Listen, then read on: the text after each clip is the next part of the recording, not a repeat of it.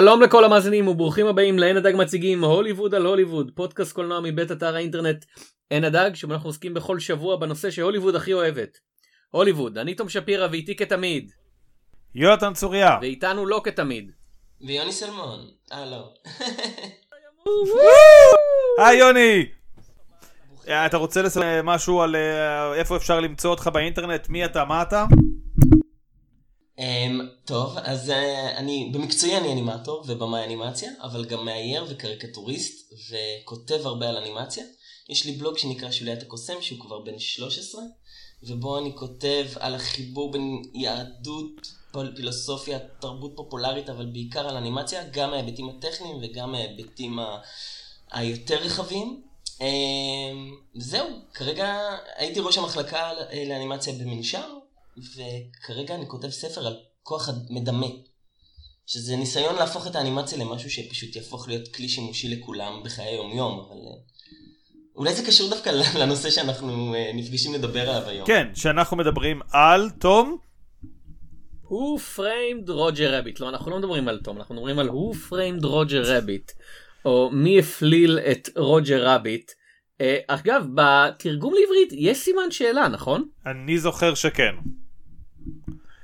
כי דווקא בגרסה באנגלית אין זה אני זוכר משהו שכזה דיון ארוך שנים על השם של הסרט מנוסח כמו שאלה אבל אין סימן שאלה ובספר יש סימן שאלה ויש כל מיני תיאוריות לגבי איזה מפיק עשה בדיקה ואמר סרטים עם סימן שאלה בכותרת לא מרוויחים כסף תורידו את הסימן שאלה ברגע האחרון. מי הפליל את רוג'ר רביט? מ-1988 במאי רוברט זמקיס תסריט ג'פרי פרייס ו... פיטר אס סימן, זה השם שלו, אל תאשימו אותי, על פי ספר של גרי קיי וולף, וזה מהמקרים האלה שבהם מישהו אמר, אה, הקונספט נשמע סביר, אז נקנה את הזכויות על הספר הזה, ונוריד כל דבר שמופיע בספר הזה חוץ מהקונספט ונכתוב הכל מחדש. אה, ובסרט משחקים בוב הוסקינס, כריסטופר לויד, קורי ברטון, סטאבי קיי, ג'ון קסידי, אלן טילברן, אה, צ'ארלס פליישר, קת'לין טרנר, דיוויד אל לנדר ועוד מל בלנק ועוד הרבה הרבה. יש אנשים שאשכרה קראו את הספר? כן. באמת? כאילו נראה לי זה לפספס את כל הקטע, כי מי, מי רוצה לקרוא ספר טקסטואלי הספר... על דמויות אנימציה? שנייה. הספר גרוע, צריך להגיד. הספר היה כל כך גרוע, שאחרי שהסרט יצא, וגרי קיי וולף, הסופר, ראה מה אפשר לעשות עם הסרט, הוא אמר, היה חלום, עצם, הספר האמיתי זה מה שקורה בסרט. אמ, הוא עשה ספרי המשך שבהם כאילו הסרט זה הגרסה האמיתית. כן, הזאת, בסרט הם דמויות uh, קומיקס ולא אנימציה, כלומר זה טריפים. קונספט שהוא כן מגניב כאלמנט, הם מדברים בבועות, דיבור יוצאות להם מהפה. אבל דמות נאלכת בסרט הזה. אה, באמת, יש שם איזה משהו עם ג'יני שמגשים משאלות, והדברים אה, המצוירים יכולים ליצור כביש של עצמם. ממש חשבתי שזה יהיה מגיע לגלות את זה, וזה פשוט היה כזה ספר שסיימתי וזרקתי ממני הלאה בחיי. כאילו אם אתם מתעקשים לקרוא ספר על דמויות בדיוניות מעולם הקולנוע והאנימציה שמתערבבות עם בני אדם אמיתיים אז The Fictional Man של אל יואינג נמצא ממש אני לא, שם. אני לא מכיר אבל uh, המלצה מעניינת uh, לקחתי לתשומת ליבי. Uh, עלילת הסרט היא נורא מסובכת כי אלה סרטי פילם נואר שהסרט הזה הוא כאילו מחווה לסרטי פילם נואר. זה מתחיל בכך שבלש מתבקש לצלם אשתו של שחקן הוליוודי שהוא ארנב מצויר אבל הוא עדיין שחקן הוליוודי בעצם. בוגר שחקן באלמנט של בגידה של ילדים כן הם משחקים לא סבתא סורגת, אני לא יודע מה, מה התרגום של זה לעברית לפטי קייקס. חלק קטנה אה, עם אה, טייקון גדול של כל ה... אה, נקרא לזה פרופס. ה, אה, ואז משם הטייקון הזה נרצח, הארנב, השחקן הלוודי מואשם, והוא, שהוא בלש אה, אלכוהוליסט חבור סבר, מוצא את עצמו לתו, נשאב לתוך המזימה ועכשיו אנחנו ספוילרים, אם עד עכשיו שמעתם אמרתם איזה כיף שאין ספוילרים, אז מאז זה יהיה ספוילרים, שבסוף הכל מתגלה כמעט נדלן מאוד משונה ומטומטמת וקצת סאטירית על לוס אנג'לס. כן, לא, אבל צריך אה, באמת, לקח לי המון שנים, כאילו ראיתי את זה כילד, עד שהרכבתי את כל החלקים של הפאזל. אה, מבחינת החקירה, וזה באמת לא משנה. אבל הסיפור הגדול אה, הוא כן משנה, זאת אומרת, הניסיון לקנות את, אה, את העיר כדי למחוק אותה, להחליף עכברים מדברים באוטוסטרדה. אה, זה כן משהו שיש לו משמעות. אני אגיד שכילד, אני חושב, וגם קצת כמבוגר, זה סרט שהאווירה שלו, העולם שלו, הרבה יותר משמעותיים מהעלילה שלו, וזה נכון קצת לכל סרטי הפילם נוער. כלומר, תמיד בפילם נוער, המי בדיוק עשה מה ולמה, זה כזה, כן, הצופים הדקדקנים רוצים שהכל יהיה הגיוני, אבל העשן המסתולל והצלליות והמשרדים החשוכים והמסבעות, זה מה שחשוב. האווירה הזאת הרבה יותר מהשאלה זה. וגם פה, מה, ש... מה שחשוב הוא התחושה שהטונס, המצוירים האלה, הם מיעוט נרדף, שאנשים שונאים והם רוצים למחוק מהמפה, וכל המזימה הזאת מתגלה כמשהו שרוצים למחוק אותם. זה שזה ספציפית כביש מהיר, והוא, היה, והוא קנה את החברה של הרכבות הקלות, זה כבר, אתה יודע, כזה, הגזמת, לא אכפת, כאילו, אכפת לי, אבל כילד אתה כזה הגזמת, לא... לא, לא, זה... דבר ראשון, אה, יונתן ככה לעצבן את פי תחבורה בטוויטר הישראלי. אה, אתה לא רוצה אותם נגדך, כן? יש להם רכבות ואוטובוסים ומסלולי אופניים. הם יגיעו אליך בדרך זו או אחרת. אה, דבר שני, כאילו, הבדיחה הגדולה, אה, כמו שיגיד לך כל בן אדם שגר בלוס אנג'לס, זה שהמזימה בעולם האמיתי, כאילו בעולם שלנו, הצליחה. כאילו, לוס אנג'לס באמת הייתה עיר עם תחבורה ציבורית נהדרת, שנקנתה ופורקה, וזה עכשיו בימינו עיר שאתה לא יכול לחיות, תרתי משמע אתה לא יכול לחיות בה בלי רכב. זה שורה של איים בודדים uh, במרחב המטרופוליטני שאתה יכול להגיע אליהם רק במכונית. uh, ואין לך שום דרך להסתדר, ואתה יודע, בעולם האמיתי ג'אדג' uh, דום ניצח, וזה קצת כזה רוברט זמקיס. Uh, הנושא של הפודקאסט אחרי הכל זה הוליווד על הוליווד. כן, הוא מדבר פה על סרטים ועל קולנוע ועל היסטוריה, אבל הוא גם אומר, חבר'ה, תרתי משמע פיזית. העיר שלכם היא מזימת נבל על שצלחה. אגב רוברט זמקיס, בוא, בוא נדבר קצת על הבחור, כן? זה, uh, מי הפליא את רוג'ר רביט סרט שאני יכול לדבר עליו ש, שנים אני חושב, כן? אבל, אבל רוברט זמקיס, כן? Uh, פורץ ב-1978 עם I wanna hold your hand, ואחרי זה עם used cars, בתור מין כזה protégé של סטיבן ספילברג, ומה שחשוב, הוא כישלון. כאילו, I wanna hold your hand, נכשל. used cars, נכשל, ואנשים כזה אומרים, זהו, כאילו, שתי כישלונות ישר מה... ישר כאילו בתור הסרטים הראשונים שלך, אתה גמור. וכזה סטיבן ספילג אומר, אתה רוצה שאני אעזור לך עם משהו? וכזה, לא, לא, לא, אני חייב להצליח או להיכשל לבד. ואז הוא מקבל תסריט בשם Romancing the Stone. עם מייקל דאגלס, מצורף, וזה נהיה הצלחה גדולה שלו, ומ- Romancing the Stone, שזה 84, ועד אפשר להגיד Contact uh, ב-97, הוא אחד הבמאים הכי גדולים בעולם. כי יש לו את Romancing the Stone, ואז Back to the Future, Who Framed Roger Rabbit, שאר סרטי Back to the Future, פורסט גאמפ ו- Contact, וכולם סרטים, אה, ו-Death Becomes Her, וכולם סרטים מסיביים, גם ביקורתית וגם כלכלית, כאילו הוא ממש כזה כמעט ברמה של סטיבן ספילברג. ממש צעד אחד מתחת. אם כבר מדברים על נבלי על, הוא לא בעצמו איזה נבל על מבחינת מה שהוא עשה לדמויות אנימציה? אה, הרחב. זאת אומרת, בזה שהוא אימץ את ה- rotoscoping ופשוט גרם לאנימציה כמו שאנחנו מעריכים אותה ואוהבים אותה להיות uh, משהו שנעלם? לפחות בסרטים שלו. אני לא יודע אם נעלם. זה, זה החצי השני של הקריירה שלו, כן, זה כזה, בשלב מסוים, זה החלק שפחות נעים לדבר עליו, הוא נשאב לעולם המוזר הזה של מושן קפצ'ר, ועשה שורת סרטים ש... איכשהו כל אחד גרוע מאחר, כאילו בו בזמן, שזה לא אמור להיות אה, אפשרי. אני מחבב את הקמפיות של ביי וולף, כאילו זה סרט מאוד מטומטם ואני מאוד אוהב את זה, ואני מרגיש שגם רוברט זמקיס יודע כן, שהוא מטומטם, אבל הוא לא צריך להיות באנימציה, עדיין, כאילו האנימציה הזאת היא אף פעם לא כזה... החלק החזק או החלק היפה או החלק המעניין בסרטים. זה באמת אנימציה מכוערת, ורוברט זמקיס כל כך מאמין בה.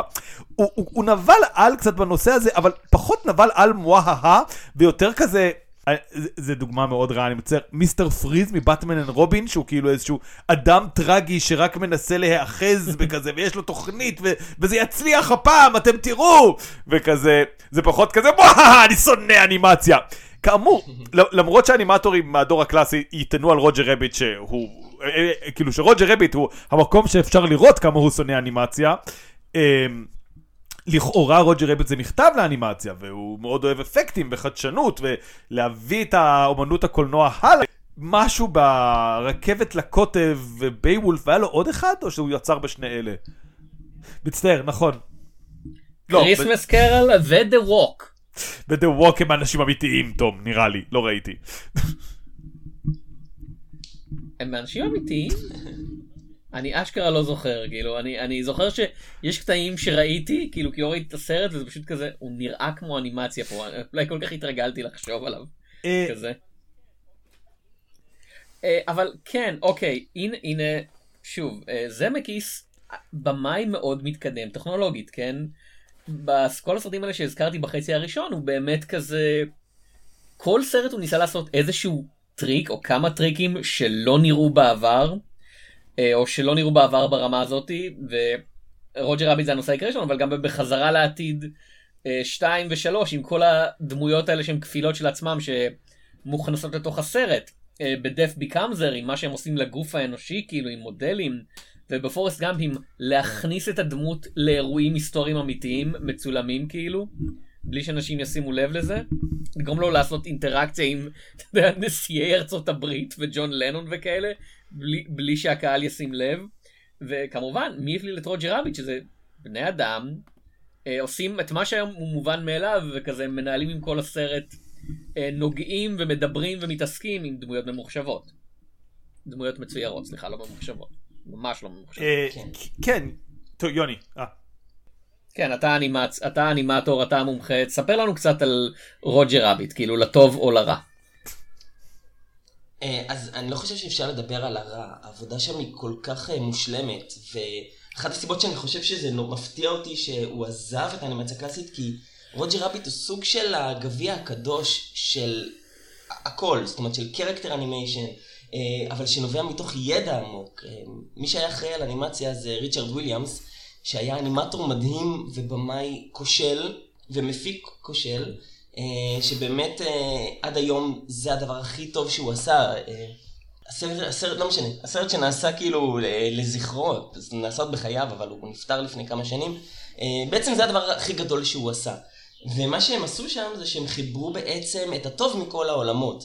הם לקחו את היכולת להביע רגש ונפחיות מהעולם של דיסני, את הגגים הפרועים של טקס אייברי, ויחד עם, ה, עם, ה, אה, עם האופי הקרטוני והבדיחות הסלפסטיק של האחים וורנר, והם ממש יצרו איזה עולם שהוא מצד אחד מאוד מאוד משולב, אה, גם מבחינת התכונות האלה וגם כי פיזית מופיעים שם גם דמויות של האחים וורנר וגם של דיסני, אה, וגם כי הוא בעצם באמת לוקח את הכל ויוצר משהו קוהרנטי אה, ועמוק, ומהבחינה הזאת זה באמת אחד הדברים היפים. מעבר לזה, לפחות מהסיפורים שאני מכיר, ההגדרה של, ה- של הסרט הייתה שהוא יהיה סרט live action בקולנועיות שלו. זאת אומרת שהמצלמה תזוז כמו בסרט רגיל, ששום דבר לא יגביל אותנו מראש, את היוצרים, רק בגלל שיש פה דמויות אנימציה. ואני חושב שהסצנה שהכי מאפיינת את זה, זה הסצנה בתוך ה- אה, המחבוא, אה, ששם מייצרים את האלכוהול, כי בעצם על ההתחלה רוג'ר רביט חוטף שם מכה בראש ממנורה. והמנורה מתנדנדת כל הסצנה. ו... ואז לא רק שהמצלמה צריכה לזוז כל הזמן ולעקוב אחריו, אלא התאורה היא של מנורה מתנדנדת ובעצם כל הזמן משפיעה על האור והצל של רוג'ר רביט. וזה משהו שבמונחים של תלת מימד היום זה שטויות. אה, אתה פשוט מנדנד את המנורה והמחשב עושה את זה. במושגים של מה שהיה אז, זה היה משימה בלתי אפשרית, ונראה לי שהם עשו את זה בגלל שזאת משימה בלתי אפשרית. יש את האמרה הזאתי שאתה אף פעם לא... אתה אף פעם לא אומר לכאילו סטודנט חדש מה אי אפשר לעשות, כאילו בתחום, אם מישהו מתחיל אתה פשוט אומר לו הנה המשימה שלך תעשה את זה, ואם הוא לא יודע שזה לא, שזה אמור להיות בלתי אפשרי, הוא אולי באמת יצליח. ובאמת, זמקיס לא היה אנימטור, כן? אני מניח הוא הכיר אנימציה, הוא גדל על אנימציה, הוא בטח למד את הנושא, אבל הוא לא היה אנימטור, וראיתי את הסרט, יש כמה סרטים תיעודיים על ההכנה של זה, אז באחד מהם שאפשר למצוא ביוטיוב בחינם, אפשר לראות כאילו בזמן ההכנה, אנשים אומרים לו, שמע, אי אפשר לעשות את זה, והוא אומר, לא, אני לא שמעתי את מה שאמרתם כרגע. אני הולך לצלם את הסצנה הזאתי, אתם הולכים להכניס את הדמויות האלה, וזה הולך לעבוד. וזה כזה, זה באמת מסוג המקרים של אתה יכול לדמיין את זה משתבש. כי יש המון מקרים בהוליווד של אתה יודע אנשי אפקטים ו- ו- ואנשי uh, שטח אומרים לבמאי או למפיק תשמע אי אפשר לעשות את זה והמפיק אומר לא לא לא זה יסתדר ואז זה לא מסתדר. אה, בטח שזה לא יסתדר אני חושב שגם היום אתה לא רואה הרבה דברים ברמה כזאת. עכשיו לא, עזוב שזה מדובר בהמון כסף זאת אומרת יכול, ברור שאתה יכול לעשות הכל לכאורה אה, אתה פשוט תצטרך המון המון זמן עבודה ובוא לא נשכח זה צויר הכל על נייר. אה, על גבי פריימים שהודפסו. זאת אומרת, היה כאן ממש עבודה טכנית שלוקחת מלא זמן. ומעבר לזה, אתה צריך כישרונות שהם נדירים. היכולת לעשות תנועה של אה, אה, דמות זזה באינטראקציה עם דמות אחרת, תוך כדי שהיא מחזיקה נגיד אקדח, ו- והמצלמה זזה, ואחרי זה לצבוע את זה ולהוסיף לזה תאורה פוטו-ריאליסטית, אה, אה, לא כל בן אדם מסוגל לעשות את זה. כן, אה, עוד משהו שהם עשו בזמן ההפקה, זה אפשר לראות. הם עשו אה, לכל טייק צולם לפחות פעמיים כאילו אתה יודע מעבר לטייקים חוזרים של תמיד עשו שוט ראשון של בוב הוסקינס או מי שלא תהיה דמות אנושית עושה אינטראקציה עם משהו פיזי. כן וממש עוצרים אותו ואומרים לו לא לא לא בסצנה הזאת בשנייה הזאת אתה מסתכל לפה בשנייה הזאת אתה מסתכל לפה כדי שתהיה ישר מול העיניים של אה, רוג'ר רביט. מצלמים הכל פיזית חוזרים על זה שוב ושוב עד שהוא באמת כאילו עושה את זה. אתה יודע, כאילו הכל משוחזר על הרגע האחרון, ואז עושים את הסצנה על אמת, כאילו בלי... כדי שאפשר יהיה להכניס את הדמויות. הכי הקפידו עליהם. הם כמעט הכי הרבה הקפידו באמת על, על קשר עין, כי בעצם זה מה שגם בחיים עצמם נותן לנו את תחושת אמינות. אחת, אחת הדוגמאות הלא טובות, פינוקיו האחרון של דיסני, הרימייק הנוראי. אז יש שם קטע שהוא נוסע בכרכרה יחד עם למפוויק, וזה פשוט נורא מצחיק לראות שלמפוויק לא מצליח להסתכל לפינוקיו בעיניים. מי ביים את הסרט הזה? הם נוסעים בכרכרה ולמפוויק... אה, זה גם זמקיס? כן. אוי, זה נורא. הנה, אז אכן נבל דיסני. נכון, נכון. אבל זה, זה בדיוק, אז, אז הוא, הוא צריך קצת אה, לחזור בזמן ולדבר עם עצמו אני, ולראות אני, לא, אני לא משוכנע שזה למגיס היה אכפת מפינוקיו. אני לא משוכנע שהוא, כאילו שהוא, שהוא השקיע את כל מרצו. כי תקשיב, כי, על, כי אתה רואה... לגמרי. אחרי שראיתי שם את פינוקיו מריח את, ה, את הגוש קקי על הרצפה, אמרתי, אוקיי, מישהו כאן ממש לא... שני סרטים שאתה מזהה מראש כמה היה לבמאי אכפת, ואתה רואה במי הפליל את רוג'ר רביט, זה הרעיון... מקורי אולי זה איזושהי הקצמה, אבל זה הרעיון של אהבה, אהבה לסרטי נואר, שמאוד הקפידו על המבנה שלהם, וזה, אהבה לסרטי אנימציה, כאילו, זה לחלוטין משהו ש... זה מעבר לאיזשהו וואי רוברט זמקיס לוקח על עצמו אתגר ולוקח את מיטב האנימטורים בעולם ומתחנן לדיסני ומתחנן לוורנר והתחנן גם לאחים פליישר אבל לא הספיקו להגיד בזמן אז לא היה לך את פופאי. כאילו הוא באמת אוהב את זה? לבין אני אעשה לכם את פינוקיו. כן בסדר למה לא. יש לי שאלה היא, היא, היא מטומטמת קצת אני מצטער מראש. Uh, אני יודע איפה רוג'ר רביט היה בשואה כי היה תכנונים לעשות סרט שבהם מגייסים את הטונס להילחם במלחמת העולם השנייה ולהציל את ג'סיקה רביט שאז נהייתה ג'סיקה קרופניק או משהו אז כאילו כל הסיפור זה שהיא יהודייה אז אני יודע איפה רוג'ר רביט היה בשואה. יש משהו בסרט הזה שעובד לחלוטין לטובתו, שהוא כאילו משכנע אותך ששום דבר לא קיים רגע לפניו ורגע אחריו. ה- toons האלה קיימים רק בלוס אנג'לס, רק בהוליווד, של שנת 1947, הם תמיד היו שם, הם תמיד יהיו שם, אין עתיד, אין עבר. אבל יש עבר, כלומר, איפה הטונס היו עזבו בשואה? במלחמת האזרחים, לפני שהיה עסקי קולנוע. לא נאמר שמישהו יוצר אותם, אנחנו אף פעם לא מדברים על איזשהו תהליך שכזה, יש אנימטור, יש בדיחה שמה אה, שמחסל אותם זה מדללי צבע, אז... וואי, שנייה, אז וואי, אה, סליחה שאני אפציץ, אבל יש לי מלא אוקיי. תשובות לזה. אה, אז אני, אני אתחיל קודם כל ממשהו נורא נורא חשוב שרוג'ר רביט בעצמו אומר. יש לקטע שהוא מוציא את הידיים מהזיקים, ואז הוא אומר לו, מה, יכולת להוציא את הידיים מהזיקים כל הזמן? אז הוא אומר, לא, רק שזה מצחיק.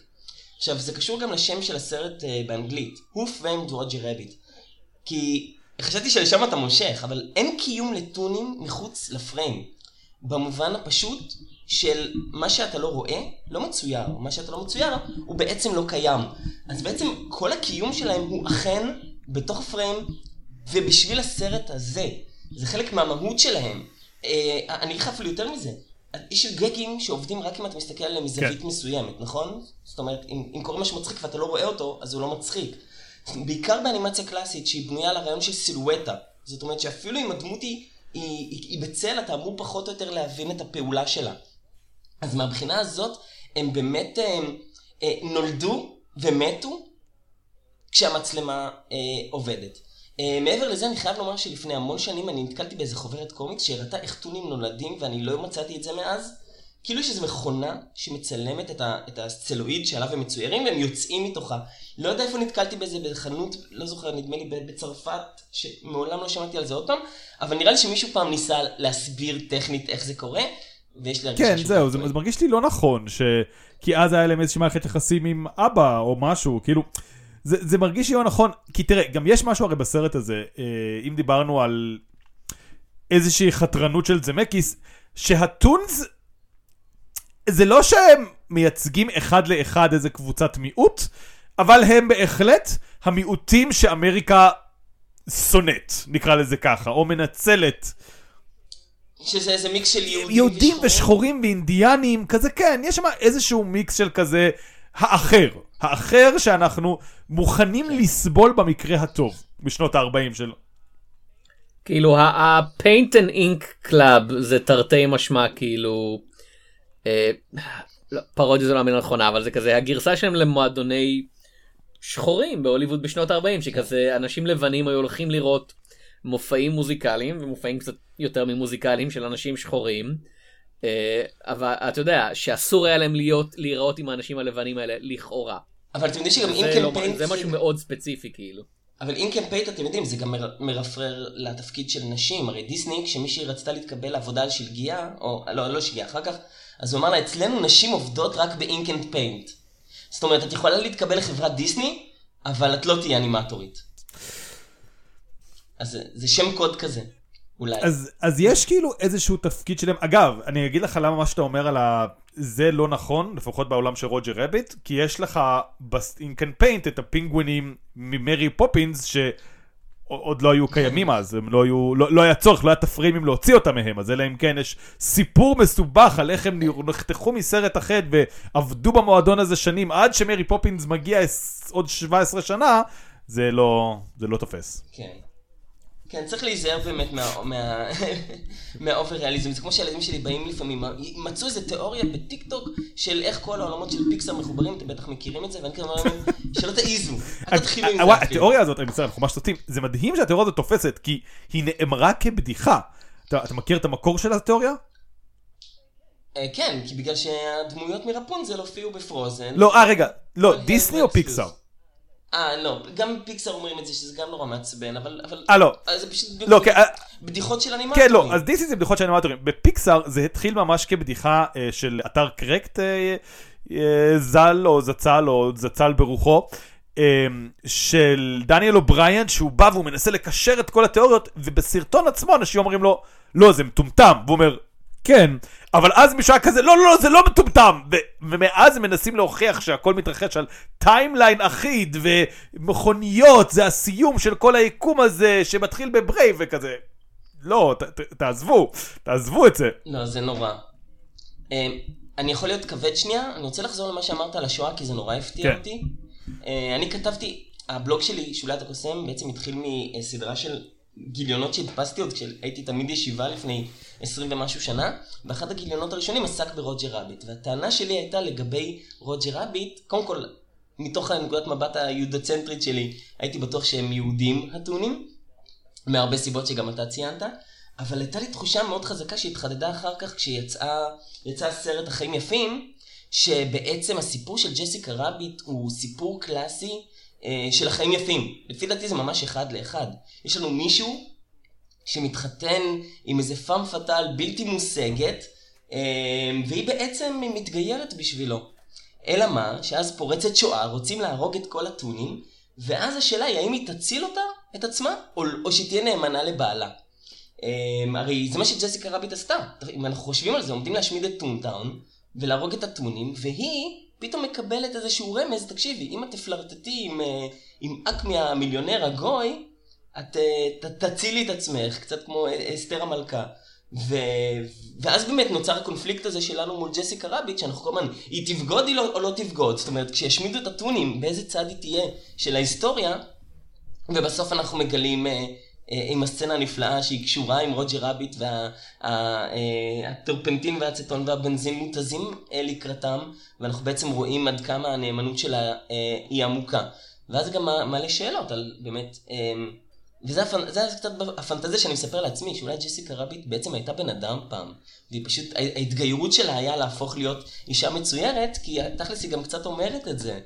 כאילו, אני לא רעה, אני רק מצוירת ככה, זה כאילו, היא, היא אולי הטון היחיד שלא שלם עם הגוף שלו, בזמן שכל הטונים האחרים הם בעצם, אי אפשר להפריד אצלם גוף ונפש, הם כאילו, הם זה מי שהם, הם לא מסוגלים לה, להיות שונים, ובעצם היא אולי הטון היחיד שיש איזו סתירה פנימית, היא, היא כאילו האישה הטובה, הנאמנה, אה, שכלואה בגוף של femme fatale. אולי הדמות היחידה שם שהיא כזאת אה, זה אה, בייבי הרמן, שהוא בעצם תינוק קטן וחמוד, שבתוכו יש נשמה של, של חרומן זקן. אני אגיד משהו על ג'סיקה רביט. לא ראיתי את הסרט הרבה זמן. כאילו ראיתי אותו כנער, ואז היה לפס, ואז ראיתי אותו שוב פעם. ובזיכרון שלי כנער, וכאילו כפופ קולצ'ר, כל הדיבור עליה היא כאילו איזשהו... אה, הקצנה של אה, מיניות וזה, וכשראיתי את זה עוד פעם אמרתי, זה לא בן אדם, ג'סיקה רביט אינה בן אדם, כאילו אני מבין את ה... זה אכן הקצנה, אבל זה כמעט פרודיה על מיניות, ג'סיקה רביט, וזה מדהים שזה, כאילו זה...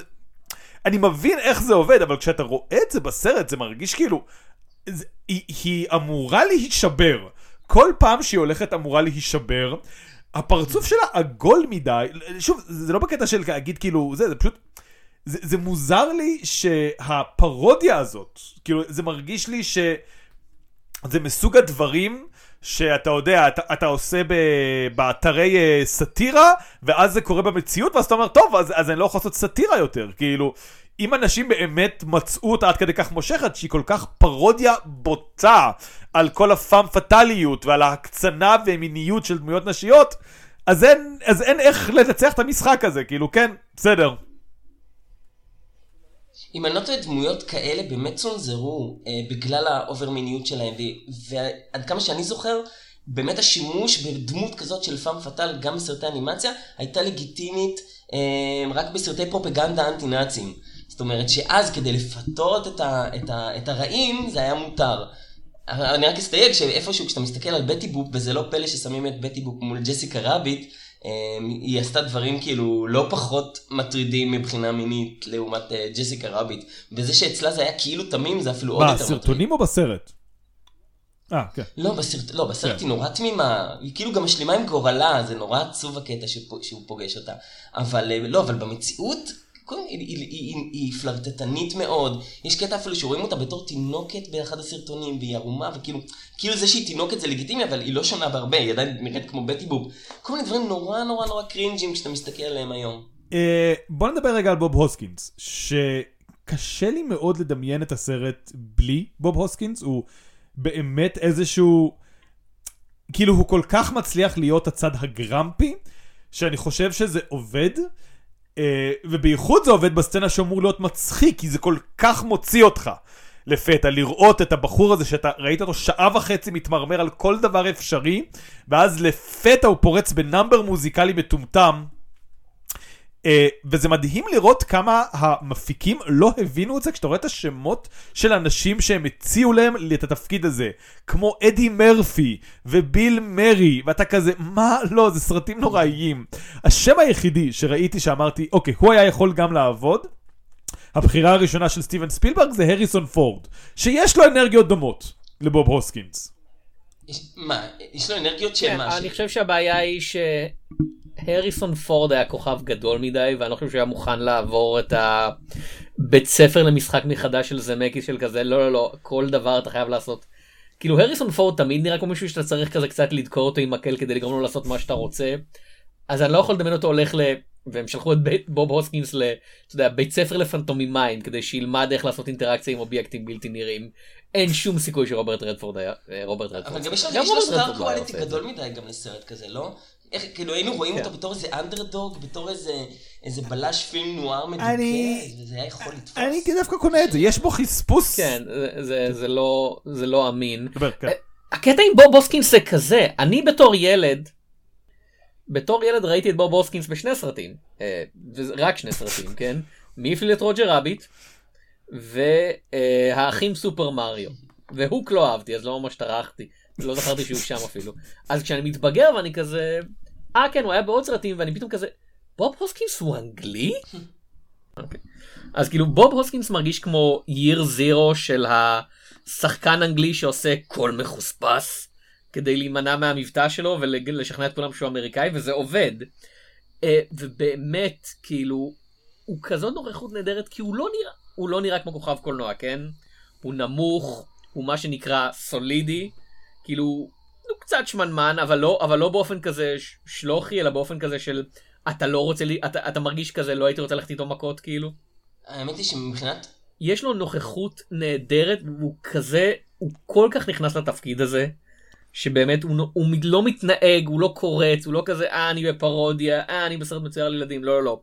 זה- היית לוקח את ההופעה הזאת ותוקע אותה כמו שהיא בסרט נוער משנות ה-40 וזה היה עובד. דרך אגב גם הילדים שלי, וגם אני הרגשתי את זה בצפייה האחרונה, שבאמת, היית יכול באמת להגיד סרט עם דמויות מצוירות ורצח והכל, אבל בסופו של דבר הרגעים האנושיים של, של, אה, של אדי ואליאנט הם באמת ב top של ה top. כשהוא אומר שם לדולורס, את צריכה למצוא לעצמך גבר טוב, והיא אומרת כבר יש לי גבר טוב. ואתה כאילו, הלב שלך נמס, כאילו עם כל הרעש של, של ארנבים מצוירים, זה, זה ממש הדבר הכי מרגש בסרט. כן, תראה, יש לו תפיסה קצת ילדותית משהו של אלכוהוליזם, כן? אבל כן, זה עובד, כאילו, ה... כל, כל הרקע שלו, כל השברון לב מזה שאח שלו מת, ואז הוא לא מוכן לעבוד, ויש בו שנאה וטינה למי שעד לפני רגע הוא היה כאילו הגיבור שלהם, והמושיע, והוא היה החבר הכי טוב, ולפתע הוא, הוא בגד, וזה, זה עובד ממש. אבל אני מרגיש אבל שזה מייצג קצת משהו אמיתי, וזה קשור גם לגבי הוליווד, אבל גם לגבי אנימציה. יש פער מאוד מאוד עצום. יש פה משהו שמייצג גם את הוליווד, אבל גם אנימטורים שהזוהר מבחוץ, לעומת להיות מבפנים. אני תמיד אומר לאנימטורים, ל storyboard ים, כשאני מלמד, שללמוד storyboard זה בעצם להיכנס למפעל הנקניקיות. כי, כי כולנו באים לתחום הזה, כי אנחנו רואים אותו מבחוץ כצופים. אבל זה עולם אחר לגמרי כשאתה רואה אותו מבפנים, וכל הקטע הזה של נורא אהבנו לעבוד בטונטאון, אבל, אבל, אבל נשברנו, זה משהו שאני מאוד מאוד יכול להזדהות איתו. מאוד מאוד קשה לחוות את עולם האנימציה מהצד הסיזיפי, השוחק והיומיומי שלו, אה, מבפנים. לכן אני ממש יכול להבין מישהו שמת שם מזה שכספת נפלה לו על הראש. אני אגיד אפילו יותר מזה, גם ללא אנימטורים, אני חושב שיש פה איזושהי אמירה קצת... אה, יש את הציטוט הזה, אני לא זוכר של מי, I, כשהייתי ילד, אה, כשהייתי נער, אה, אה, שמתי בצד את הדברים הילדותיים, וכשהייתי מבוגר חזרתי אליהם. שזה כאילו המהלך באיזשהו מקום של הסרט, של כאילו, אה, אני בן נוער, אני לא עכשיו אוהב סרטים של דיסני, איזה ילדותי ומטומטם זה, וכאילו אתה דוחה אותה וכזה איכסה, זה מצויר, זה קטן, ואז כשאתה מבוגר יותר, לכאורה אתה יכול לתת לעצמך מקום כן לחזור לטמטום, ול... לא יודע, טמטום זה היה קצת שיפוטי, אבל לסרטים האלה, ב- בלב כן יותר שלם, ולקבל אותם, ולא כאילו, אתה יודע, עם פחות שיפוטיות מסוימת. אבל למה זה? זה בגלל הפילם נואר והרצח והמין? או, או, או, ש, או שהיה כאן משהו מעבר? אני חושב שיש כאן בגדול משהו מעבר. אמ, אני... בגדול הסרט הזה, אם כאילו הוא על משהו, שוב, מה שנחמד זה שיש בו הרבה דברים, זה באמת, אה, היה לנו סרט אחר קצת שרצה להגיד מה שרובוט ג'רביט רוצה להגיד, והוא עשה את זה פחות טוב. אה, וזה מסעות סליבן. מסעות סליבן, אתה ראית, יוני? אז זה סיפור על תסריטאי שאומר העולם מאוד רציני ועצוב, אנחנו צריכים לעשות סרטים פוליטיים ומודעים, אה, וכולם אומרים לו עזוב, אתה עושה קומדיות, וטוב שתעשה קומדיות, וכל המהלך של הסרט, ספוילר, נגמר בזה שהוא אומר, כן, אתם צודקים, מה שטוב לעולם זה קומדיות מטופשות, ספציפית אגב אנימציה, הוא כאילו מה שמשנה את דעתו זה שהוא יושב בתחתית של התחתית, ויושב באיזשהו, עם אה, אנשים בכלא, ורואה איתם את אה, פלוטו, איזה סרטון אנימציה של פלוטו, של דיסני. יפ, יפה מאוד, אני מסכים איתו. אה. זה, בסרט שם אני ותום דיברנו על זה, זה עובר קצת uh, מטיפני באיזשהו מקום, הדבר הזה. כלומר, זה לא לחלוטין מצליח לשכנע. ופה ברוג'ר רביט, יש משהו שהרעיון של הסיבה לחיות, הסיבה להחיות, הסיבה ליצור, היא להצחיק אנשים, שיותר עובד. חלק מזה... כן, זה גם קיים באדפטיישן, זה גם קיים, אה, נו, במפלצות בעם. זאת אומרת, הגילוי הזה פתאום של צחוק, או של מה שאנחנו קוראים לו תרבות נמוכה, ולגלות את זה מחדש ממקום גבוה, אני, אני מאוד מזדהה עם זה, אני מאוד אוהב את הרעיון. זהו, ואני חושב שפה מה שעובד זה שבמסעות סליבן הם ניסו לעשות את זה פוליטי. כלומר, הדבר הנכון פוליטית זה להצחיק אנשים.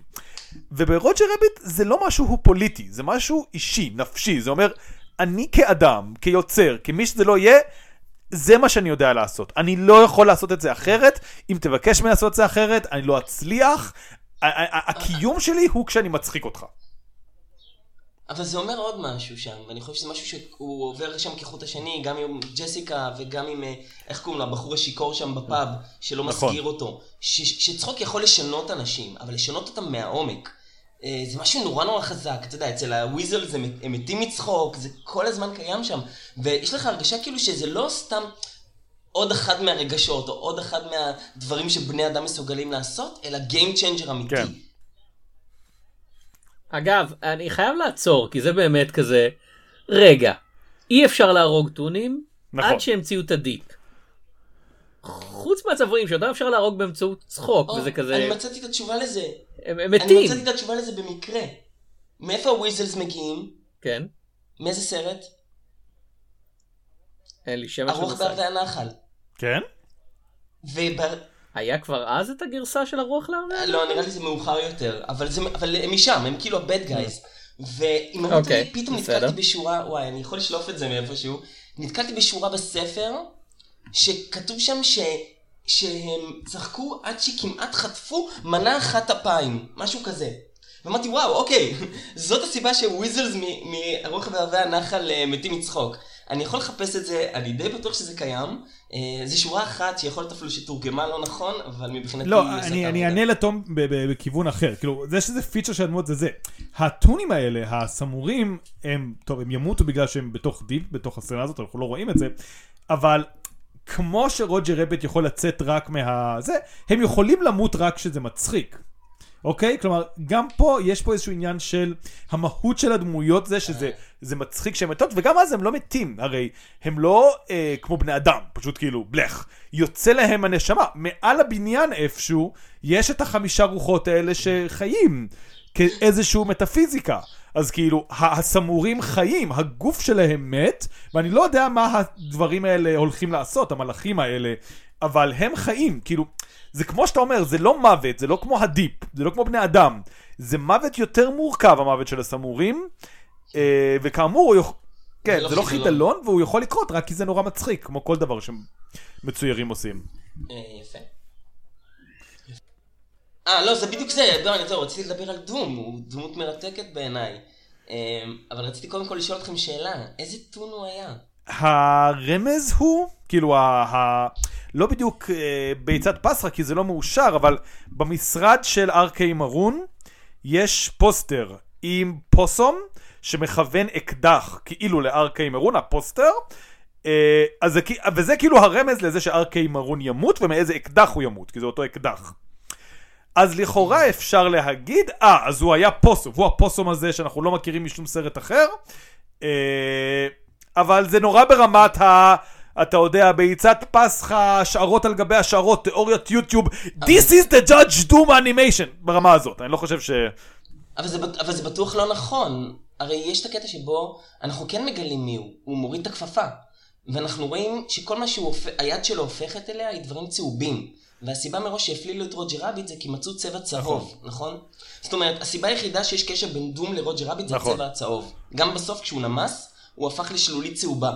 ובעצם אנחנו רואים שהוא, שהוא כאילו לא סתם shape shifter, אלא אולי ה shape shifter האולטימטיבי. הוא יכול להפוך לכל דבר, מה שהופך את זה שהוא יתחפש לבן אדם למשהו אפילו עוד יותר אה, מופרך ואירוני. אוקיי. אה, לא, לא, אני, לא, לא. טועה? הרי הוא מוריד את הכפפה, והיד שלו הופכת להיות דיסק ניסור ואחר כך ל- ל- לסדן, והעיניים שלו הופכות לשתי בננות שמתפוצצות החוצה, גם הן בצבע אז צהוב. אתה אומר שהוא איש הבננה מהפרסומת המצוירת של שנות ה-80? לגמרי יכול להיות. אני, לא, אני כן חושב שהוא, לא, אני חושב שיש כאן, שוב, סליחה שאני הולך למקומות היותר אפלים, אבל אני חושב שיש כאן אה, אה, גם את העניין של ה shape shifter, זאת אומרת שבאמת, שהטון בעומק הוא כאילו תמיד צריך להיות עם character, וכאילו דום לא מחויב לזה. כי, כי הגוף שלו הוא כל דבר, ולכן, ו- אבל האירוניה היא, אה, אה, מי אמר את זה פעם? אה, אה, אה, בסרט סוויני, אה, סליפי הולו של טים ברטון, אה, שלרוע יש הרבה מסכות להופיע בהן בעולם, והמסוכנת שבהן היא הצדיקות. אז זה כאילו שהשופט דום אומר, אוקיי, אני טום פסיכופת רצחני, שיכול להפוך לכל דבר, אבל ה- המסכה הכי מפחידה שאני יכול להתממש בה, היא בתור uh, שופט. אה, אגב, אה, לפי, לפי מקור מאוד אמין, אה, ויקיפדיה, אה, במקור השופט דום, הסיפור רקע שלו היה אמור להיות שהוא היה הנבל הכי נורא מכל סרט של דיסני. מישהו רוצה לנחש מי? אה, ב- אז הביג בד וולף? לא, רואים אותו מתישהו. אה, לא. נבל שבאמת לא רואים אותו בסרט, רק שומעים את הפעילות שלו. יוני, אתה רוצה לנחש? וואו, זה ממש התקלת אותי. הוא היה אמור להיות הצייד שהורג את אמא של במבי. אה, נכון. אה, הוא היה אמור להיות הדמות שנקראת בסרט פשוט man. אתם מבינים? הרוע האולטימטיבי is man. הוא- מאוד נכון. מתוחכם מצידם. נכון, וזאת אה, המסכה, זה- המסכה האנושית, כן. אגב, אגב, כאילו יש עוד פעם האלמנט הגזעי שהזכרנו, במיוחד אם אתה חושב על זה בקטע היהודי של כזה toon ששונא טונים, כן? זה כזה אוטו אנטישמיות, כן. אה. אולטרה, אולטרה סופר דלקס, כן? נכון. כן, מה שזה נורא יפה גם שהוא כאילו בעצם מדבר על האוטוסטרדה באותה התרגשות, כמו שאנשים כמוני מדברים על סרטים מצוירים. כאילו, תדמיינו לעצמכם, כבישים ותחנות דלק, זה יהיה נפלא, והעיניים שלו, כאילו, עד כמה שרואים אותם, הן בורקות, ואתה כזה המום מכמה שהוא יכול להתלהב מדברים כל כך אה, יומיומיים. אה, אני רוצה רגע לקחת אותנו למשהו אה, מוז... כאילו, זה סתם קצת אולי להיכנס בסרט אחר, אבל אתם ראיתם את אה, הסרט שיצא או שנה שעברה או לפני שנתיים של צ'יפ ודייל? הדחקתי. אני קטעים ממנו והיה לי מאוד קשה עם זה. אה, טוב, אז אני לא יכול לעשות איתכם שיחה על זה. אני רק כן אגיד, זה סרט שמעניין לבחון אותו למול מי הפליל את רוג'ר רביט, כי שניהם בעצם עושים את אותו דבר. הם מעין אה, אוטוסטרדה, אני- כאילו סיפור בלשי מסוים שמתרחש בהוליווד של ימינו, והרבה הרבה אה, בדיחות וקריצות ואהבה או לא אהבה לאנימציה, כולל רופרנס של רוג'ר רביט. בדמותו בעצמו. אבל נראה שזה באמת נובע לא מאהבה. זאת אומרת, אפילו ברמה הפשוטה, עצם זה שיש שם דמות אחת שעשתה כאילו ניתוח והיא הפכה להיות תלת מימד, בזמן שהדמות המצוירת היא גם בתלת מימד, אז אותי זה כבר שבר, העניין של הרמאות הזאת, של... אה, אתם רוצים לעשות דמות בקלאסית ודמות בתלת, לכו על זה, למה לעשות שתי דמויות בתלת ולרמות אותי שאחת מהן היא בקלאסית? אה, סליחה אם זה נשמע לא, לא, מדי, אני- חושב שזה- אבל לאנימטורים זה בולט. לא, מה שכאילו הסיבה שלא ראיתי את הסרט, אתה יודע, מעבר להרבה סיבות שאתה לא רואה סרטים, יש כמות ככה זמן ביום. אה, זה משהו שגם כן אפשר קצת להאשים את אה, זמקיס ורוג'ר רביט. אה, מודעות עצמית. שמשהו שסרטים מודרניים סובלים ממנו מעודף מטורף, בלתי נתפס, כאילו אה, בלתי נסבל, כן? סרטים של כזה, אה, אנחנו יודעים, ואנחנו יודעים שאתם הצופים יודעים, ואתם הצופים יודעים שאנחנו יודעים, אז אנחנו, כאילו, זה כזה מעגל אינסופי של self congratulation של winking אחד לשני. וברוג'ר רביט זה קיים, כן? זה כזה הרבה בדיחות על התעשייה, והרבה בדיחות על סרטים מצוירים, אבל כל כך הרבה מזה עדיין נשמר ברקע, ורוג'ר רביט כסרט עובד, עוד פעם, הראיתם את זה לילדים שלכם, גם אם אתה ילד קטן שלא מבין את זה, אה, כאילו, עובד ברמה הבסיסית של כזה, הנה סיפור, הנה דמויות, הנה דברים שקורים. וכל כך הרבה סרטים מודרניים הם לגמרי כזה, חבר'ה זה עובד אך ורק אם אתם מבינים את המטה בדיחה, והמטה בדיחה היא העובדה שיש מטה בדיחה, ואני כזה, די, די, זה כבר לא מצחיק. נכון, זה באמת רביט כמעט כזה- ואין בו רפרנסים כמשהו שמשתלט. זאת אומרת. כן, זה כאילו, אנקדוטות, אם אתה יודע שנגיד, אה, קראת על הסרט ואתה יודע שהייתה דרישה מוורנר ודיסני, כן. אתה יודע, שכזה הדמויות חייבות להופיע על המסך בדיוק אותה כמות של זמן, כן? אז דונלד דאק ודאפי דאק שהם מנגנים את הדו-קרב פסנתרים, הם חייבים להיות בדיוק אותה כמות, שני... אותה כמות פריימים, כן, על המסך. אם אתה יודע את זה, זה כזה, וואי, זה, כן, זה, זה כזה מעניין איך הם עשו את זה, אבל אם אתה לא יודע, זה פשוט סצנה נורא מצחיקה עם פסנתרים. הם אפילו לא המרכז, הם הדבר מצחיק שקורה רוב הזמן ברקע. הסרט כל כך בטוח בעצמו שהוא לא כזה אומר, וואו, תראו, זה דונלד ודאפי, בואו נתמקד על זה חמש דקות, זה כזה, לא, זה פשוט חלק מהעולם הזה. יש להם אותה חשיבות כמו שיש לכל טון שעובר, כולל כאלה שהם, אתה יודע, הקהל של אז, גם הקהל המודרני, אין לנו מושג מי זה חצי מהדמויות האלה, כן? כן, בעיקר שהדמות הראשית היא דמות שאף פעם לא ראינו ואנחנו עדיין מתחברים אליה נורא בקלות. אה, אני- אני- אבל זו סצנה מדהימה, הסצנה של הקרב של, אה, אה, דונלד דק ודאפי דק. וזה שכאילו, הם, הם כאילו מתחרים, אבל אתה אומר, הם כל כך דומים. לא, זאת פעם אחרונה שאני עובד עם מישהו שיש לו ליקוי בדיבור. זה, זה, באמת כל כך אמ, מצחיק. אני אגיד משהו על... אה, אז אני אגיד משהו, אה, וצ'אק ג'ונס אה, יכעס עליי. אני חושב שחלק ממה שפחות עובד בצ'יפ ודייל, שאני מבין שאני היחיד משלושתנו שראה, או שאתה יוני ראית והדחקת.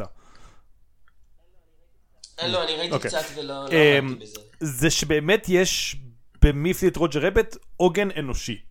צ'אק ג'ונס טען שאחת הבעיות הגדולות עם מיפלי את רוג'ר רביט זה שאני לא מאמין שיש לנו סרט עם אנימציה ומי שצריך להיות אכפת לנו זה השלפ האנושי הזה. אני קצת מעוות את הדברים שלו אבל זה, זה עיקרם. ואני חושב שאבל יש משהו בעוגן הזה ש... מלווה אותנו בעולם הזה, ותמיד שם איזשהו עוגן שזה עולם אמיתי עם סכנות אמיתיות, אה, בנוסף לכל זה שזה עולם מרהיב ופלאי, שעובד. בצ'יפ ודייל, הדמויות הראשיות זה צ'יפ ודייל, ויש איזה שוטרת אקראית שמצטרפת אליהם, וזה נורא נורא... כאילו, אה, קצת כמו שאמרת, יש איזה ניסיון לעשות את זה ריאליסטי ולהסביר איך הדמויות הקטנות האלה נוהגות במכוניות בלס, בלוס אנג'לס של ימינו, אה, ומה קרה כשיש עכשיו תלת מימד, אז, אז הנה תלת מימד, אה, ויש בדיחות, אה, כמו שאמרנו, על החבר'ה של זמקיס, שלא מסתק... שנראות מוזר, ויש הבדיחות על, אה, כמו שאמרתם, רפרנסים, שאתה חייב להכיר את הסוניק המכוער, שהוא עובד גם כבדיחה נראה לי בלי להכיר, אבל הוא בעיקר עובד כבדיחה אם אתה מכיר את הסיפור שלו. אמ, וזה הכל כל כך, כמו שאתם אומרים, כזה, אה, אוקיי, זה, זה איזשהו ניסיון להסביר ולתת ריאליזם ולכל מטומטם, ואין איזשהו עוגן רגשי וזה... אני, אני לא יודע... אבל למה, למה אתה... אבל למה אתה מניח שעוגן רגשי צריך להיות דווקא בדמויות האנושיות? מהבחינה הזאת אני חושב שצ'אק ג'ונס צודק. יש לנו יכולת חיבור הרבה יותר עמוקה אה, לרוג'ר ולג'סיקה, וזה לא מנצל את זה עד הסוף. יותר מזה, זה אפילו קצת כמו שאומרים שסרטי שואה הרבה פעמים בכוונה לא עוסקים בגיבורים היהודיים. כן. אתם מכירים את התיאוריה הזאת? אה, אז זה קצת מרגיש ככה, יש כאן איזה עולם של טונים, רוצים להשמיד אותם והכל. אבל אנחנו צריכים, את, כדי להזדהות, אנחנו צריכים את הדמות האנושית. אני- אני- ו- אני אגיד- וכבר הוכחנו שזה אני, לא הכרחי. אני לא חושב שזה בשביל להזדהות, אבל אני חושב שיש משהו בעולם שמשלב בין אה, טונים לאנושיים, שאני חושב שהוא עובד בצורה יותר טובה מנקודת המבט של בני האדם. שהם אה, פחות כלואים נקרא לזה, בתוך המאניה הטונית, בתוך הדפוסים האלה. אה, והם יכולים להשתנות יותר ולהתפתח יותר, כי זה בהגדרה. כי טונים בהגדרה שלהם, יש להם פחות המרחב הזה. רוג'ר רביט הוא דמות שאני מסכים עם מה שהסרט עשה, שהוא פחות הפך אותו לדמות מרובדת ועם אה, טראומות וזה, אלא הוא רוג'ר רביט. הוא תמיד רוג'ר רביט, כשהוא על המסך עם בייבי הרמן הוא רוג'ר רביט, וכשהוא מחוץ למסך הוא רוג'ר רביט, ומדי פעם יש לו משברים, אבל הוא תמיד פותר אותם כמו רוג'ר רביט. זה בניגוד לאדי וליאנט. אתה, אתה יוצא מנקודת הנחה שדמויות אנימציה לא יכולות להשתנות. זה לאו דווקא שהן לא יכולות להשתנות כמו שיש... אה, שבעולם של רוג'ר רביט וגם בעולם של צ'יפ ודייל, שוב, בצ'יפ ודייל ניסו, כמו שאתה אומר, לעשות את זה בגישה יותר הדיסנית, כמו שאתה אומר, כי הרי יש דמויות אצל דיסני שמשתנות ומתפתחות, וכן, אה, זה מאוד סרט אמיתי, זה אוקיי, אה, מולן, או אה, אלאדין, או מה שלא יהיה, כן, יש דמויות שמשתנות, זה הכללה מאוד גסה, אבל אני אוהב את הרעיון הטוני של, בעולם של רוג'ר רביט, שהן באמת יותר אמ, וורנריות, אוקיי? שכאשר שאתה מקבל את דאפי דאק, אתה תמיד יודע מה דאפי דאק יעשה. אה, וכשאתה מקבל את אה, גופי, אתה תמיד תקבל מה גופי עושה, זה בניגוד לדמויות היותר אה, בסרטים, כמו שלגיה וזה. כלומר, יש איזשהו עולם של הטונס הקצרים, המיקי מאוסים, ועולם של השלגיות. ומי הפליט את רוג'ר רביט מתרחש בעולם של הטונים, לא של השלגיות. אתה יודע, אני לא מזמן דיברתי אה, עם צ'אט GPT, ביקשתי ממנו לדבר איתי בתור מיקי מאוס, ואחת השאלות ששאלתי אותו, וזה היה נורא מעניין, הייתה, אם כל כך הרבה אנשים כתבו אותך וציירו אותך, אז מה בעצם הופך אותך למי שאתה מבחינה קוהרנטית? והוא ענה לי תשובה מאוד מעניינת, הוא אומר, זה נכון, יש, הרבה, יש לי הרבה כותבים, אבל יש לי, אה, יש לי אה, אה, אה, יסודות שהם עקביים, אה, שמאפיינים את הדמות שלי לאורך כל השנים. אז שאלתי אותו, אתה הרגשת פעם שאתה גם off character, שכתבו אותך לא טוב? אז הוא אומר, כן, בשנים האחרונות, בגרסה האחרונה של מיקי מאוס, עשו לי יותר מדי בדיחות סלפסטיק ואני מרגיש שזה לא אני. מעניין. רציתי, אז, אה, ואגב, יש עוד סרט שאולי אתה ראית, אני לא, כי הוא תמיד, אה, מדברים עליו כגרוע, שכאילו מרגיש כמו הגרסה היותר קיצונית ומופרעת של רוג'ר רביט, וזה Cool World. אה, לא, לא ראיתי, אבל באמת מבחינה טכנית הוא לא אני ראיתי את זה בתור ילד. ואיך זה? איך זה היה? לא סרט טוב במיוחד. זה ברד פיט, נכון? ברד פיט הצעיר, כן. יותר חשוב זה סרט של רלף בקשי, שזה כזה... מהאנשים האלה שבתור ילד אהבתי ואז אתה מסתכל בתור מבוגר ואתה כזה, כן. יש שם משהו, כאילו, יש, אני מכבד את רלף בקשי, אני לא באמת אוהב אף אחד מהסרטים שלו, כאילו את Fire and Ice לא ראיתי כבר הרבה זמן, וזה היה החביב עליי בתור ילד מתבגר מסיבות מובנות לכל מי שראה את Fire and Ice, אבל, אבל בתור מבוגר אני כזה, זה בטח לא עובד ממש טוב. Fire and Ice מנסה באנימציה די זולה לשחזר את הסגנון המאוד high definition של פרנק פרזטה וזה כזה אני כאילו זה, זה, זה אתגר קשה גם עם מאות מיליוני דולרים שלא להזכיר תקציב של בוא נראה אה, אחד מיליון דולר. אבל Cool World ממש מזכיר את רוג'ר רביט. זאת אומרת פילם נואר, פאם פאטל, בלש אמיתי, עולם קרטוני. אז Cool uh, World זה באמת זה בחירה מושלמת של יונתן כי Cool Cool World זה עם כל מה שהיה יכול להשתבש ברוג'ר רביט כאילו האנימציה השחקנים העיבוד של הסיפור yeah. כאילו של איך הדמויות האלה נפגשות היה משתבש. Uh, אני... זה באמת כזה איך הכל אם הכל היה לא הולך כמו שצריך היית מקבל את קול cool וורלד. מעניין אז אולי בכל זאת צריך סרט 2. Uh, אני אגיד רק על. Uh... רלף בקשי, שנראה לי גם אה, צחק, כאילו, ירדנו על אה, פריץ החתול שלו בשלב כלשהו. אה, אני כן אוהב, כמו שזה אמר, את הסרטים שלו. נקרא לזה חברתיים, אני לא יודע איך להגדיר את זה, כאילו בין American Pop ו Coonskin הם לא בסדר, אבל הם מאוד מעניינים ומרתקים, ואני שמח שראיתי אותם, בסך הכל. כן, אני שמח שרלף בקשי לא? קיים, אני שמח שהייתה לו קריירה, אין לי דחף מיוחד לראות אותה שוב, כאילו, מה שנקרא. כן, בכלל rotoscoping זה משהו שלא קל לראות בעין. גם בסרטים של ריצ'רד לינקלייטר, זה דבר שקשה מאוד להתרגל אליו. כן. זה כאילו ההגדרה הכי מובהקת לאנקני ואלי. אתה רואה דמויות אנושיות, אבל משהו שם לא נעים, לא זז כאילו נכון, אבל דווקא בגלל זה זה לא נכון. מעלה את כל, ה, את כל הטריגרים אצלנו כצופים. אה, כן. אמ, האם יש עוד משהו שלא התייחסנו אליו? נראה לי שאנחנו בדרכנו לסיום הפרק. יוני, יש עוד משהו שאתה רוצה לדבר עליו? כן.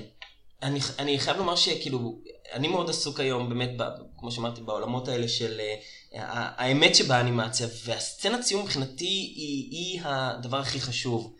כי זה לא סתם עניין טכני של כן מצאו את הצוואה של אקמי או לא מצאו את הצוואה של אקמי, אלא השאלה למי שייכים דמויות אנימציה, שזה קשור לכל מה שדיברנו עליו, שיש הרגשה כאילו זאת, זאת תעשייה, וגם מישהו תמיד מצייר אותם, הן תמיד מרגישות כמו פינוקיו, כאילו בובות שמושכים אותם בחוטים.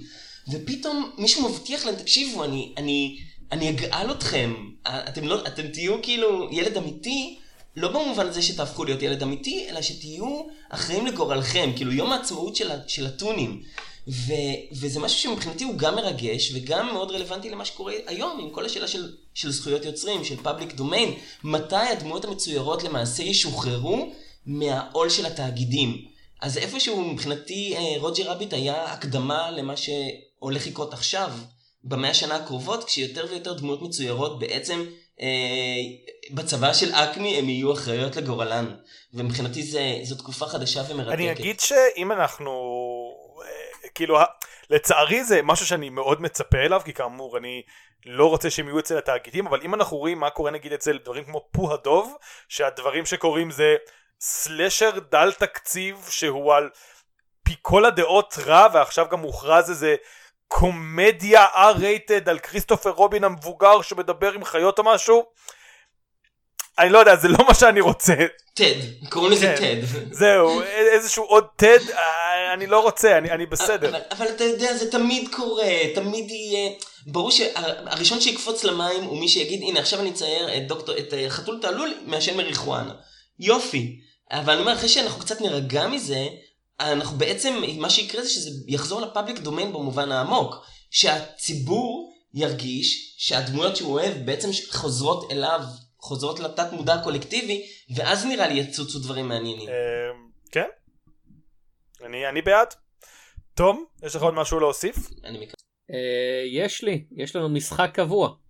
אה, אז אין לך. בסוף כל... במשחק שלנו. כן, כן. כן זה מה שאני רוצה להוסיף. בסוף כל פרק במיני סדרה הזאת אנחנו שואלים את עצמנו ואת האורח אם יש, אם היית יכול לחיות בהוליווד של הסרט שדיברנו עליו, בהוליווד של אה, מי הפליל את רוג'ר רביט, האם היית בוחר לעשות את זה, ואם כן, באיזה תפקיד היית רוצה להיות שם? אה, ושים לב שאתה קצת בבעיה כי אתה אנימטור, ובעולם הזה עד כמה שאנחנו יודעים אין אנימטורים, כן? כי הטונים קיימים.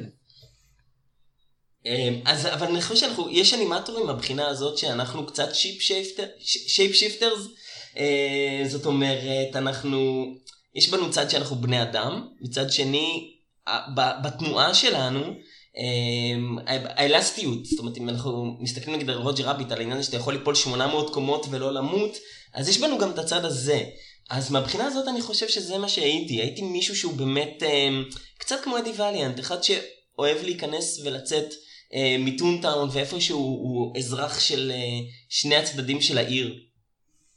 אוקיי. Okay. יונתן, אתה היית רוצה לחיות בהוליווד של מי הפליל את רוג'ר רביט? אני אגיד שאני שכחתי דבר, כאילו כולנו קצת דילגנו על זה. קתלין טרנר נהדרת כקול של ג'סיקה רביט. אני פשוט צריך שזה ייאמר בפודקאסט נראה לי. היא באמת עושה עבודה נהדרת. אה, גם מהשחקן של רוג'ר רביט הוא גם נהדר, אבל ספציפית אני מרגיש שקטלין טרנר אפילו אין לה קרדיט נראה לי בסרט אם אני לא טועה. אה, בכתוביות לדעתי לא רשום, רק כאילו אחר כך. יכול להיות שאני טועה, אם כן אני מצטער על אנשי הקרדיט שעשו את עבודתם נאמנה. בכל מקרה היא נהדרת. הם, האם הייתי רוצה לעבוד?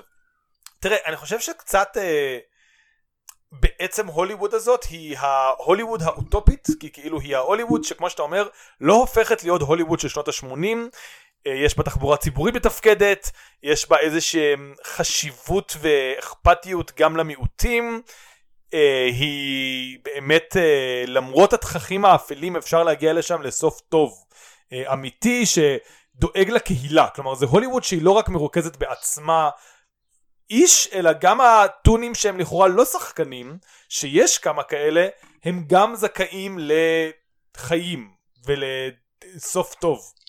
אבל, אבל מה זאת אומרת אוטופית? היא אוטופית כי, כי הסרט קרה.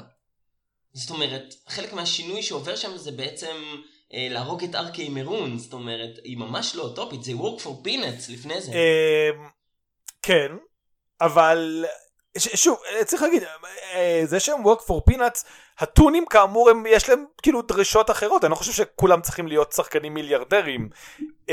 אני פשוט אומר שיחסית לתמונות מאוד מאוד עגומות שראינו של הוליווד, לפחות על פי הסוף של מפלט רוג'ר רביט כאמור, הכיוון הוא חיובי. מה, אני, אני באמת מתפלא. טונטון היא, היא, היא גרסה קיצונית של הרלם. אתה מגיע לשם, יש תאונות דרכים, הביוב עולה, זנות.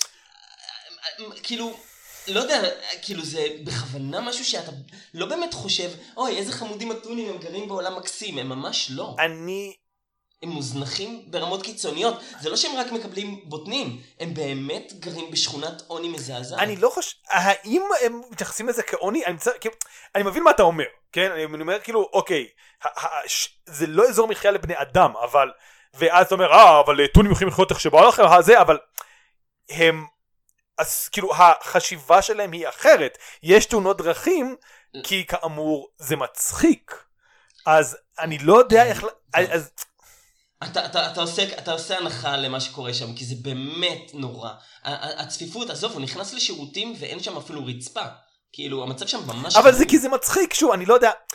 זה, זה, זה עולם שעובד מפאנצ'ים, זה עולם שההיגיון שלו זו, האם זה מצחיק. לא, לא רק ספציפית אה, טונטאון, כל רוג'ר רביט באיזשהו מקום, כן? זה עול... אני, אני מבין שלא, שלא נסכים. לא, לא, אני, אני חושב על מה שאתה אומר. בעיניי זה, בעיני זה, במוב, זה מובהק. כשאתה עולה לדירה, לקומה 800 ורואה שם את לנה היינה בדירה שלה, אתה מרגיש מה זה slums. אתה מרגיש מה זה עליבות. זה, אתה מרחם עליה. אתה רואה אותה שתי שניות על המסך ואתה כבר מרחם עליה. לא, אני, אני חושב על זה, תראה, כי, אני חושב על זה משני מובנים, קודם כל כי יש לנו את הסיום של הסרט, אז הוא חלק מההוליווד של, של, של הוליווד הזאת. אבל שוב, זה היה שינוי שהיה, שלא היה קורה אם, אם בעצם, כמו בצ'יינאטאון, כמו ב-Rango, אם הביוב לא היה מציף, שוב, המוטיב הזה של ביוב מציף, זה גם צ'יינאטאון, נכון? עם גנבת המים ו-Rango, כל העניין הזה של, של יש דברים מודחקים וחייבים לשטוף את העיר, שאם אני לא טועה גם דום אומר את זה, נכון? אני צריך לנקות את אבל, העיר הזאת. אה, אבל זהו, האנימציה, רנגו ומיפיד רוי, עם הגרסאות של צ'יינאטאון עם סוף טוב, לא הייתי חי בצ'יינאטאון. צ'יינאטאון מסתיים נורא, כן. אה, ולא טוב בכלל. נכון, אה, נכון. מיפיד רוג'ר רביט. כי, לא מצליחים לנקות את הרחובות. כן, אבל מיפיד רוג'ר רביט מצליח להגיד, כאילו, אתה יודע, השילוב של כל המיעוטים בין זה וכל מיני דברים, הוא, הוא כאמור, יש פה... משהו אוטופי דווקא כי הוא לא אומר הכל היה בסדר והכל תמיד יהיה בסדר אלא הוא מציג איזושהי בעיה ואז פותר אותה באופן הכי כן. טוב האפשרי כמעט זה כמו קצת אה, אני חושב שחפרתי על זה לתום לא בפודקאסט בכלליות אה, על קולומבו שקולומבו אתה מכיר את הסדרה או שאני אה, הולך למקום לא קשור. לא, אבל תאר לנו זמן... קולומבו זה סדרת פשע משנות ה-70 עד 2000 על בלש שמאוד מאוד טוב בעבודה שלו ותמיד פותר את הפשע ותמיד איך שהוא פותר את הפשע זה שהוא די אומר לפושע הנה תפסתי אותך בדבר האחד הזה ואז הפושע אומר וואלה באמת תפסת אותי והוא בא איתו לכלא. וזה איזושהי תפיסה אוטופית של היא תפיסה אוטופית דווקא בגלל שעדיין יש פשע, עדיין יש רוצחים, עדיין יש דברים רעים שקורים, אבל יש לך במשטרה בן אדם כל כך חכם שהוא יכול לתפוס את האנשים הכי ממזריים ועשירים ונכלוליים וכשהשירים האלה נתפסים הם לא אומרים לא זה, זה מזויף אתה זה אני אתבע אותך אני זה הם פשוט אומרים אין להם עורך דין כן, זהו אין עורך דין כזה כן אתה צודק אכן זה היה המקרה ואנחנו באים יחד איתך. אמ, אז כאילו אוטופיה מתוך ה... תפיסה יותר מציאותית ולא איזושהי אוטופיה אתה יודע כזה או תמיד היה שלום תמיד יהיה שלום כמו נגיד אלף אלפי הדעות איזשהו... אז אתה אומר יפה זה כאילו אוטופיה מעצם זה שיש תקווה. כן. יפה. אה, אז מה הייתי שם אני כבר לא יודע אני לא חושב שאני הייתי רוצה לחיות כטון אה, כאמור יש משהו שבסרט זה עובד אבל האם טונים מזדקנים האם טונים נהיים לא רלוונטיים שוב אה, חתכנו את הדיון לגבי מה היה לפני הטונס כאילו האם היו טונים שחיו בימי הביניים והם נרדפו על ידי הכנסייה ועונו אני לא יודע. הם... אני רק אגיד משהו קטן לגבי זה, שזה משהו, אני חושב שבאמת העולם משתנה, כי אחד מה שהפתיע אותי נגיד בטריולוגיה של קארס, כן. זה שהדמויות הזדקנו יותר מהר ממני. אנחנו פוגשים את uh, ספידי מקווין בסרט הראשון כשהוא הצעיר המבטיח, ובסרט השלישי הוא כבר המנטור של הצעירים המבטיחים הבאים, ואני אומר לעצמי, מה קרה כאן? עברו עשר שנים, ובעולם של דמויות מצוירות עברו, עברו שלושים שנה. זה כל כך דיכא אותי אה, ברמה עמוקה, שזה בדיוק, אני חושב, זה אחד ההבדלים באמת בין מה שקורה היום למה שקורה בעולם של, של טונים קלאסיים, שהם באמת קלאסיים, הם באמת אייג'לס. כן. אה, אז זהו, אז, אז אני לא חושב שכטון, אבל לא יודע, הייתי רוצה להיות... אה, אני לא יודע אם משקיע נדל"ן אפילו, אבל אני חושב שכאילו איזשהו משקיע רווחי שבא לעזור לטונטאון לפתח את עצמה, ו... אתה יודע, איזשהו כאילו פוליטיקאי רודף צדק, מרגיש לי שיכול להיות מאוד כיף לעבוד עם הטונים, פשוט לא כטון ולא במסגרת ההוליוודית, כי שם נרצחים כל הזמן. אז כאילו, כזה פוליטיקאי נחמד שעולה דרכו והוא ישר וטוב והטונים יסמכו עליו והוא נעשה רפורמות לטובת הציבור. תום, מה אתה רוצה להיות? הרווי דין של טונטאון. כן. אני? אה, הייתי רוצה להיות שופט, שמעתי שהתפנה שם משהו.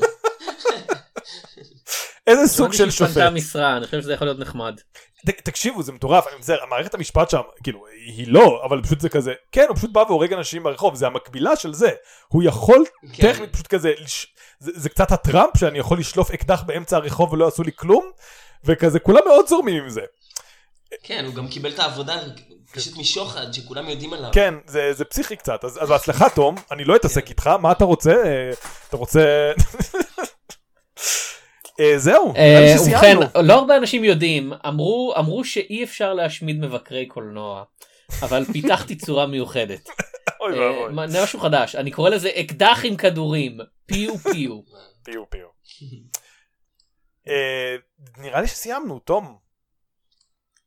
כן, הובל אותנו אה, החוצה. זה היה עוד פרק של הוליווד על הוליווד, אנחנו מקווים שנהנתם, אם כן פרקים קודמים אפשר למצוא אה, באתר עין הדג ודרך הפייסבוק שלנו.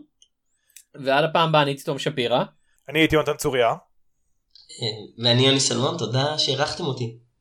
תודה שהתארחת. וניפגש בסרטים ובהוליווד.